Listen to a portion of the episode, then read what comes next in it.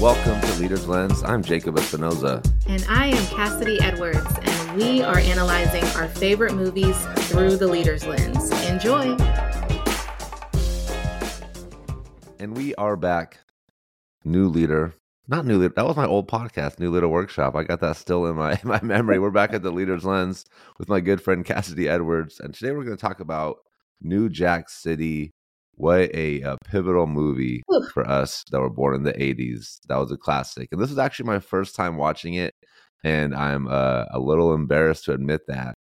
But watching the movie, I feel like there are so many references throughout hip hop culture that I now understand better because I've seen New Jack City and I understand why it's just such an incredible movie. Great acting, great directing, great script, like, what, what were the other things that you felt made this movie just a, such a classic movie? Oh, yes. All right. There's so much good, just good things to say about New Jack City. First of all, I am a big movie fan, you know, not just black film, but also like crime film, like crime and, you know, drug dealers and like mafia. And I just really, I don't know why, but I gravitate to those movies outside of horror films.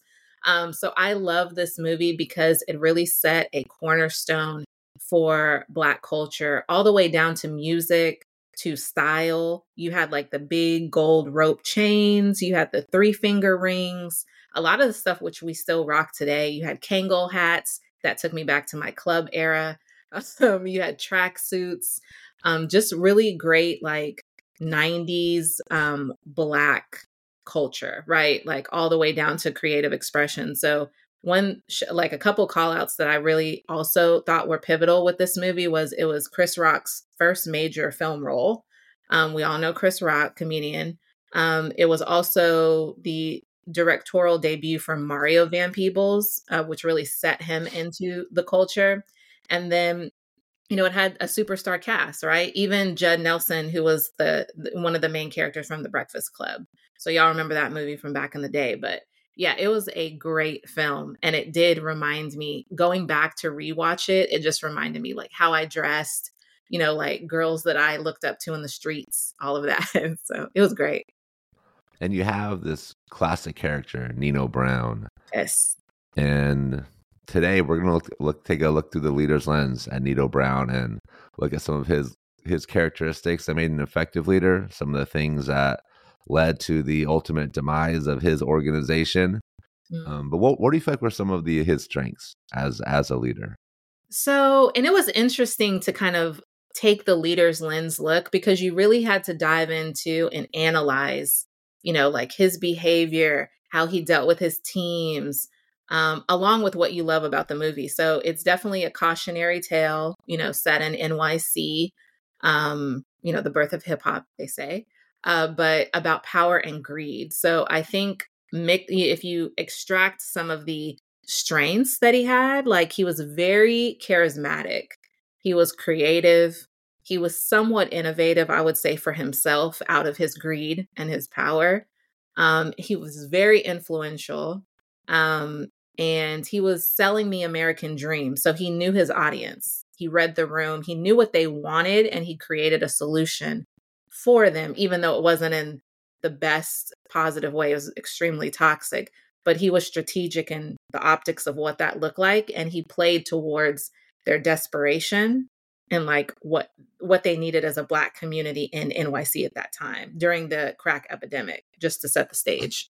Yeah, he has that. I love that moment at the beginning of the movie where he's getting everybody just rallied behind this cause. And he really yes. is talking about like, this is what's in it for you. Like, we're all going to be rich. We're all going to have this thing that we so badly desire. But he also paints this picture of us versus them, which is always, which, which can be a really effective tactic. Um, and it's us like we we deserve these things we're not able to get it because there's this other force that is holding us back but this mm-hmm. is our way to move past that. And mm-hmm. it really creates this a sense of unity amongst this group where they're just really willing to like, we'll do whatever you want. Like we'll just make this happen because we're riding with you and we believe in this vision that you've you've laid in front of us. So like very, very much a, a visionary, but also very focused and like determined. And like there was nobody that could have told him like this isn't going to work. Like he wasn't going to hear it. He's like I, I i see the path. Like we can take this path and be just wildly successful um, and here are the things here are the steps we need to do to to get there which is yeah. uh which is is a great strength to have as a leader and it really allows him to to be so effective in the role.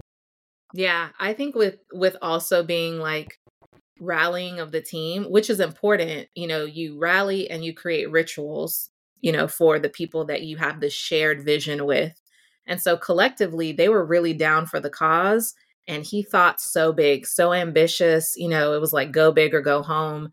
Um, literally, like he would he would handle anyone who didn't believe in the vision. um, but in business, like people want to win, teams want to win, and so he painted a very glamorous picture of we're going to win, and here's what it's going to look like. Are you in or are you out? And he didn't really give people the opportunity to not be in it, you know, as well. And I think the other piece that we were kind of touching on a little bit is just how strategic he was. Mm-hmm. Mm-hmm. Like this, there were, it was very clear that there was a path forward and he was looking at the elements available. He was looking at the resources available, understood the people that were, were would be playing important roles and understood how to like give people roles within the, the, the end plan. Um, but and just also understood like the macroeconomics of what was happening and he even like understood the impact of what it was and which is unfortunate that he couldn't find a different way to like have a plan that would have been maybe equally as successful but just had an overall you know more uplifting impact as opposed to a plan that's going to allow a certain group of people to be very successful and then a lot of people really struggle and suffer because of it yeah i think he he played into that audacity of hope for like the rest of the community. Mm, yes. Because from the optics, like when there was the scene, like a key scene where he was giving out, like he had like the turkey dinner for the holidays and all of the people were lined up in the community to like get turkey and like he was giving away like gifts and stuff.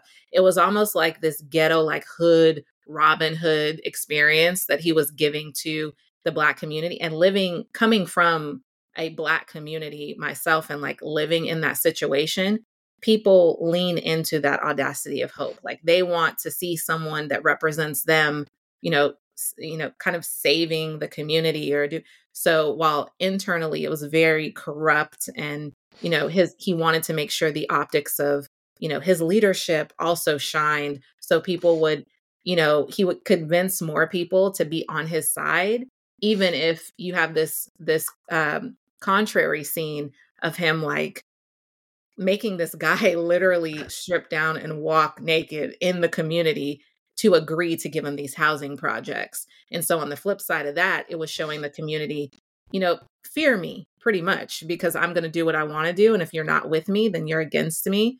And so he used all of those to like, you know, bring in so regardless of what side you stood on, you still followed him as a leader. 100%. Mm-hmm. And I think the interesting thing is that, like, these, of course, are um, we wouldn't see these specific scenarios in corporate culture, but we see the same type of approach to leadership in, in corporate culture also, where it's very fear based. It's mm-hmm. you're with me or you're against me. Um, it's very transactional. Like if you do things that are aligned with what I want, I'm going to reward you. But if you do things that are not aligned with what I want, like I'm gonna I'm gonna punish you. There's gonna be yeah. like immediate consequences regardless of the intention and I, I, think that these sort of films sometimes we look at and we can kind of see people that we work with or have worked with in the past and like they're not like killing people but they kind of take a very similar approach to how they're leading teams which is, which is unfortunate. Yeah so we'll say that they're killing people's spirits like they are killing culture they are killing morale um, and I, I love that you brought out the transactional leadership because Nino's leadership was definitely like, I'm going to reward you with all these shiny things. Like if you're if you're doing what i say or if you're doing a good quote unquote job um, wasn't much training and development there. It was just get in there and do the thing which a lot of us you know in in environments we get thrown in to just kind of do the job. But his authoritarian leadership style really stood out. So commanding controlling do as i say. And that authoritarian i mean it, it does have pros and cons if you think about it more so cons in my opinion like it's definitely the least effective but there are some pros that he kind of brought out within that movie Yes, the is an interesting dynamic. That I feel like we've kind of swung the pendulum on servant leadership and authoritarian leadership, but I would kind of put on different ends of a spectrum in some mm-hmm. ways. Mm-hmm. But I think some leaders are so afraid of coming across as authoritarian that they don't want to like take control and make a decision. They're like literally scared of it. They want everything to be at the consensus of the group. But the reality is, like, you're the leader. You're the one that needs to make these decisions. You should be listening to people and you should be taking in their ideas and understanding their perspectives because those are data points you can use when you're making a decision. But the, at the end of the day, if you're the leader, like, you need to be the one that's confident enough to make a decision and making sure people understand that once the decision's made, like, we're moving forward. And this is this is how the team operates from here on. Yeah, absolutely. I would say the um, that kind of leans into the the pros of an author, uh, authoritarian approach. Um, the decision making is agile, it's quick, it's fast. It's, it could be seen as efficient and maybe consistent.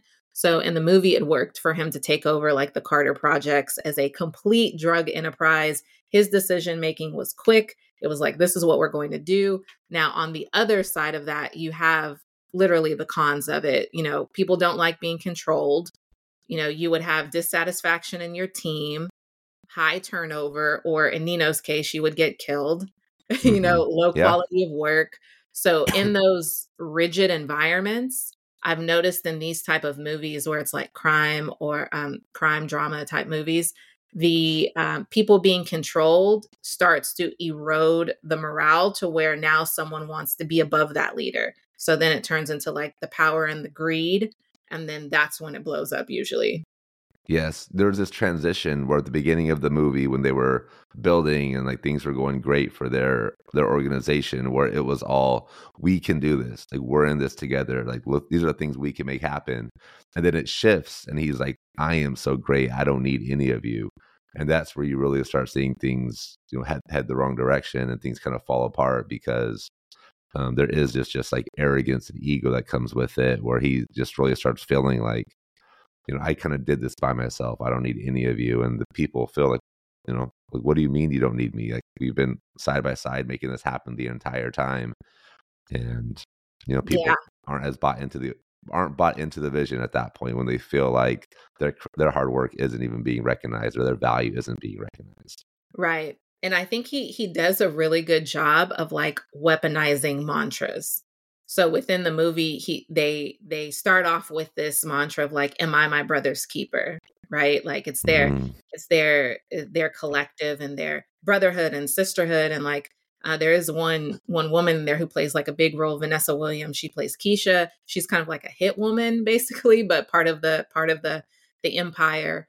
And by the end of the movie, Am I Brother's Keeper is really weaponized to show like, this was me. I did this. We actually didn't do this, and you betrayed me. So now you're going to be basically punished for what you did. Um, and so I think in business, we have to think about when we're creating rituals and when we're making our values, we have to live those out in real time and not weaponize them. You know, um, for example, if hustle is a is a value. It has to be defined, it has to be operationalized. So you're not saying someone's not hustling, they're not literally burning out and working 25 hours in a day, 25 8, you know, versus 24 7. Um, you have to really set the stage and the expectations for those values in a positive way, you know. That's great. That I love that so much because I, I do feel like there is a slippery slope where you kind of like have a general idea and for you, it might seem clear like what this word means and what the expectations that come along with this word are. But in the reality, your team doesn't. And especially as you grow and scale, and now if you're scaling a business as an example, and there's just five of you, like at that point, everybody's probably pretty aligned because you're talking enough, the conversations are happening.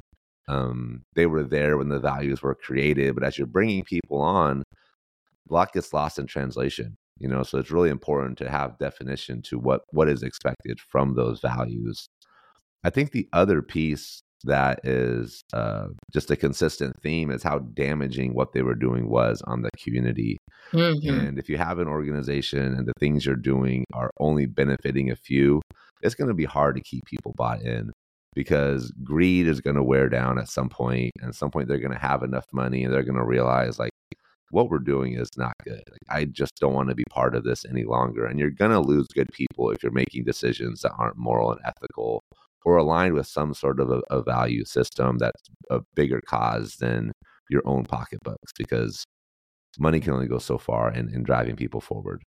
Yeah. I, I, I love when leaders, like really good leaders, um, take their mission and their vision and they really unpack it with their teams, you know, because it's like, well, this is what this means to me. What does it mean to you? It may mean something different, but it's all within the big picture where we're working towards this this goal or this vision. And I think, like you said, it definitely gets lost in translation. Um, and it, a community, even a community in the workplace, like it has to be it has to be sound like it has to be solid and you have to keep working at it it's definitely a marathon it's not a sprint um, as they say so i would say yeah he he did a horrible job at, at really pouring into pouring into the community and having a vision that wasn't um, outside of himself like everything was very him very narcissistic very egotistical so you start thinking about the personality traits of a leader um, and it really showed what not to do. what were the other things that stood out when you think about leadership and looking at, at Nino Brown as a leader? Yeah, so I think that he he tried at the end he kind of tried to to get out he was manipulative for sure like he manipulated every situation um didn't really care about anyone outside of himself based on his behavior um he wanted to give and gift and reward his team just so he could rise. So it wasn't, hey, let me walk through this door. Let me be the first to create this big empire and let me bring you all along. It was just like, hey, I'm using you basically and I'm manipulating you. And sometimes you see leaders that uh, will take credit for things or you know and that's that's really all it's doing a disservice to your team it's it's eroding all of the culture um, you know, it's creating those rigid environments without the right support and it's stifling innovation and creativity. You know, so on the flip side of it, you had Ice T, who was a cop in the movie. Um, and that was one of, I think, one of his first like cop because he's still on TV, I think now as a cop, but in yeah. a different a different show. What an incredible performance by Ice T as yes. well.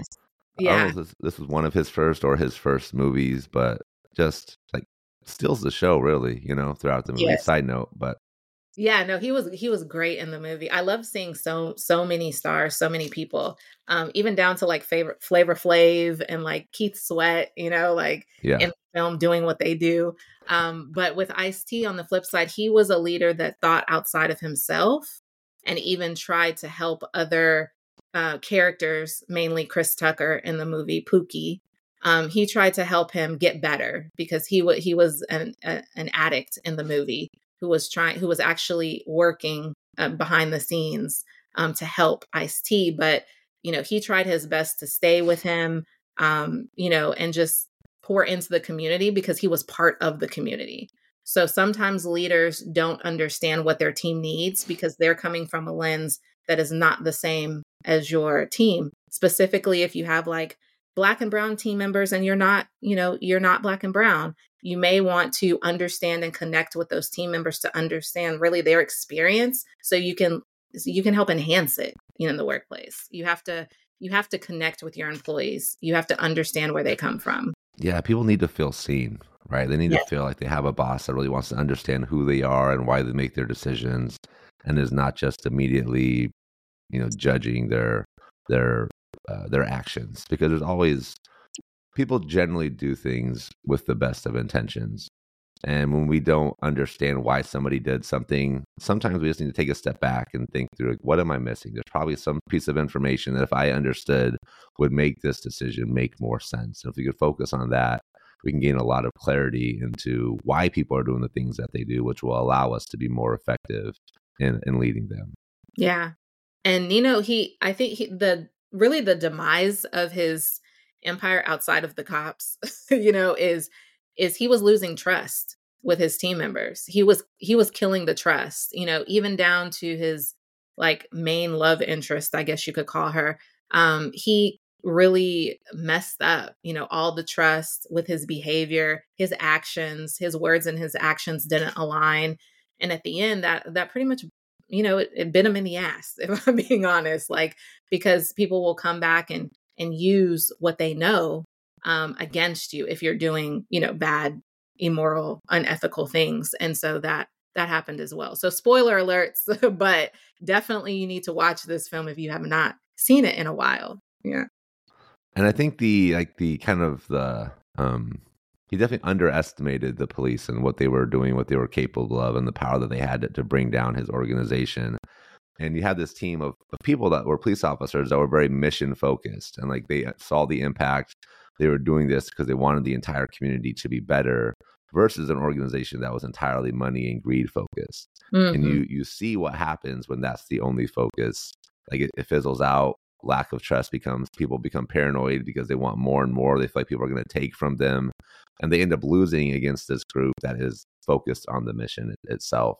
And I think there's a valuable lesson we can take from that as well. Like as a business, first we do need to make money as a business. So it's okay to have that be part of our focus because if the business isn't profitable if the business is successful like everybody loses their job but we don't want that.